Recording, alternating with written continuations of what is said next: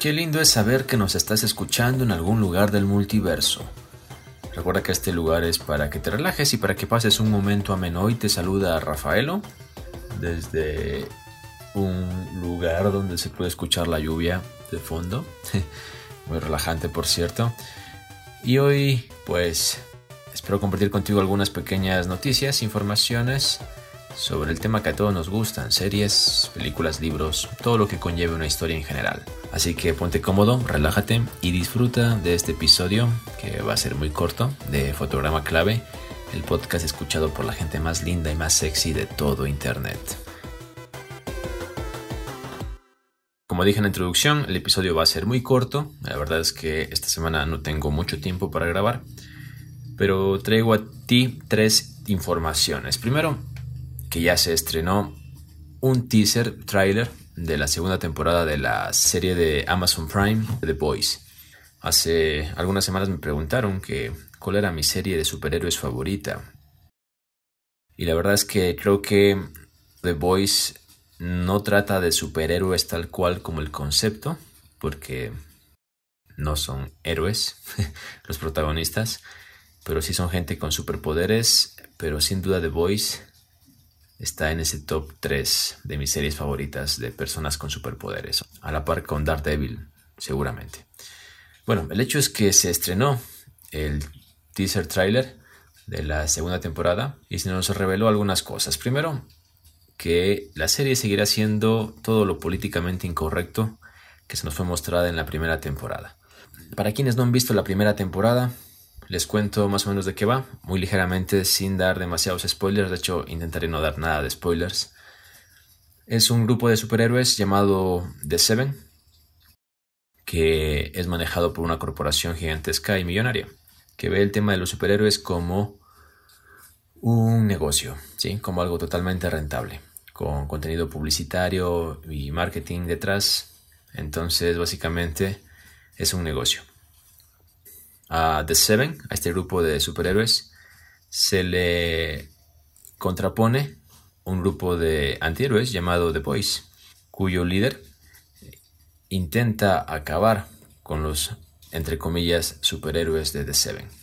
Porque hay un conflicto que en la serie te cuentan que hace que el protagonista llamado William Butcher intenta acabar con el superhéroe más grande de The Seven como el líder, llamado Homelander, o como lo traducimos, o como lo traducen en español, llamado Patriota, por un conflicto familiar que hace que él le tenga odio. Entonces, a raíz de ahí, The Boys intenta un poco desenmascarar la verdadera cara de The Seven, o los siete. Y en la serie vemos bastante, como digo, contenido políticamente incorrecto. Y también bastante gore, y eso es lo que se nos ha mostrado en el tráiler de la segunda temporada de The Voice. The Voice, como digo, es transmitida por Amazon Prime. Además, en el teaser trailer se ve una nueva personaje, protagonista que al parecer formará parte de The Seven, con poderes con manejo de rayos y electricidad y cosas así. Yo les recomiendo de que vean The Voice, es una serie genial, a mí me encanta. Es muy diferente a todo lo que hemos venido viendo en temas de superhéroes, en temas de personas con superpoderes. Creo que el tema políticamente incorrecto les va a gustar. Y para quienes un poquito les interesó lo que dije, informarles que la segunda temporada llegará el 4 de septiembre. Así que estás a tiempo de ver la primera temporada, que consta de 8 episodios, nada de relleno. Y cada episodio pues te enganchará y te producirá sensaciones que estoy seguro te van a atrapar visualmente hablando y narrativamente también. La segunda información tiene que ver con una de mis películas favoritas de ciencia ficción de los últimos años. Estoy hablando de Ready Player One, que es una película que está inspirada en un libro del mismo nombre, escrita por Ernest Klein. Yo tuve la oportunidad de leer el libro y de ver la película y aunque varían en algunas cosas, la premisa es la misma. Es un futuro distópico de 2045 donde hay una plataforma tipo videojuego gigante que se llama Oasis Y es allí donde las personas pasan la mayor parte del tiempo porque es mucho mejor que la realidad, como lo describen. La realidad es muy desoladora, muy triste.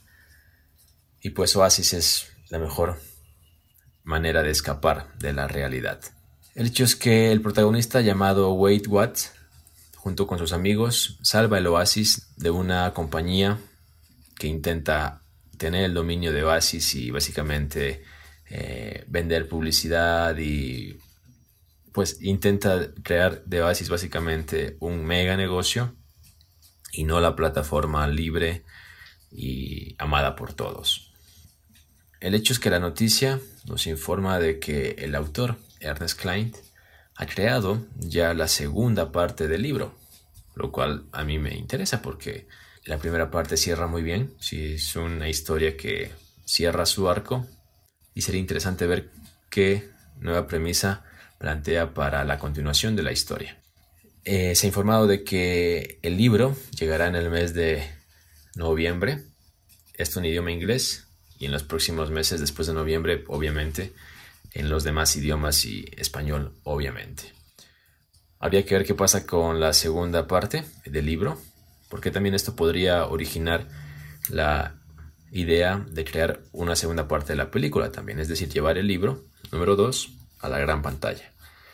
Y ya que estamos aquí hablando de Ready Player One, recomendarles otra obra del autor de Ernest Klein llamada Armada, que también es un libro que leí, que cuenta la historia de un chico que descubre que los adolescentes y básicamente la humanidad ha sido entrenada por el gobierno a través de los videojuegos para poder estar prevenidos ante una posible invasión alienígena o extraterrestre, que viene a ser lo mismo.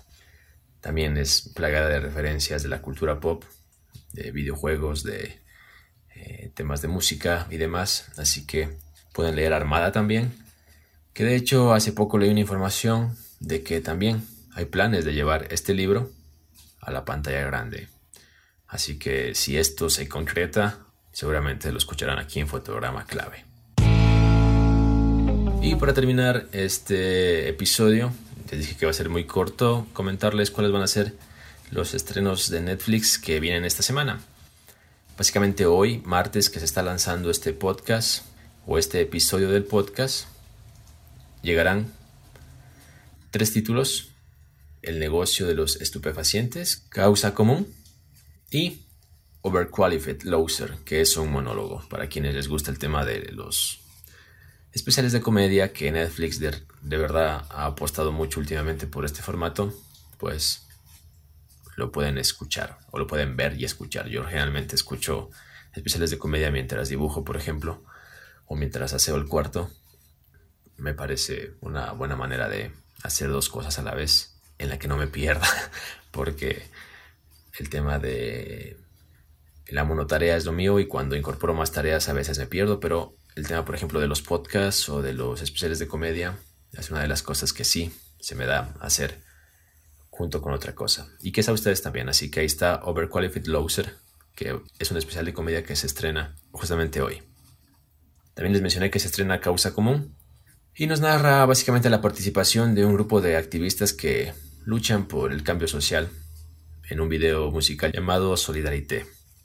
Y sobre el tema del negocio de los estupefacientes, pues un documental en la que un analista muy antigua de la CIA examina el comercio de seis sustancias ilegales para más o menos intentar explicar el origen y el impacto que tienen el tema del negocio de las drogas. El día 15 de junio, esto el miércoles, se estrenará una película italiana llamada Los Infieles y una serie de televisión llamada Oscuro Deseo. Esta es una producción mexicana se trata sobre una mujer casada que pasa un fin de semana con un desconocido y como en toda película, en toda historia debe haber un conflicto, pues ese evento no quedará allí y se complicará con el paso de los días. Si quieres algo más superficial, eh, está también Cambio de piel antes y después, que es un programa tipo reality en la que gente pasa por el quirófano para cambiar aspectos de su cuerpo que no le gustan. El 16 de julio se estrena Indian Matchmaking, que es un tipo de serie reality en la que Sima Taparia ayuda a clientes de Estados Unidos e India a concretar su matrimonio siguiendo esa antigua costumbre. Si esta premisa no te atrae demasiado, también podrás disfrutar de Un desliz fatal, que es un thriller original de Netflix. Y también llega una comedia llamada MILF, que es una comedia francesa sobre el viaje de tres amigas en sus cuarentas, viajando por el sur de Francia. El viernes 17 de julio llegará una serie bastante promocionada por Netflix últimamente.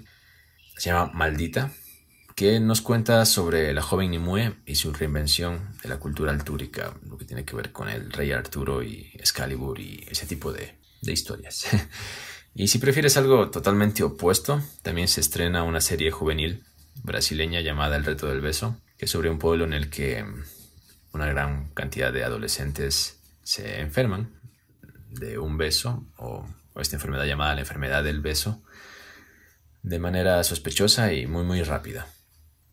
Entonces, recapitulando, esta semana llegan a Netflix El negocio de los estupefacientes, Causa común, Ursula Carson, Overqualified Loser, Los infieles, Oscuro deseo, Cambio de piel antes y después, Indian Matchmaking, Un desliz fatal, MILF, Maldita y El reto del beso. Así que hay para todos los gustos. Yo la verdad únicamente me siento un poco atraído por Maldita, la serie.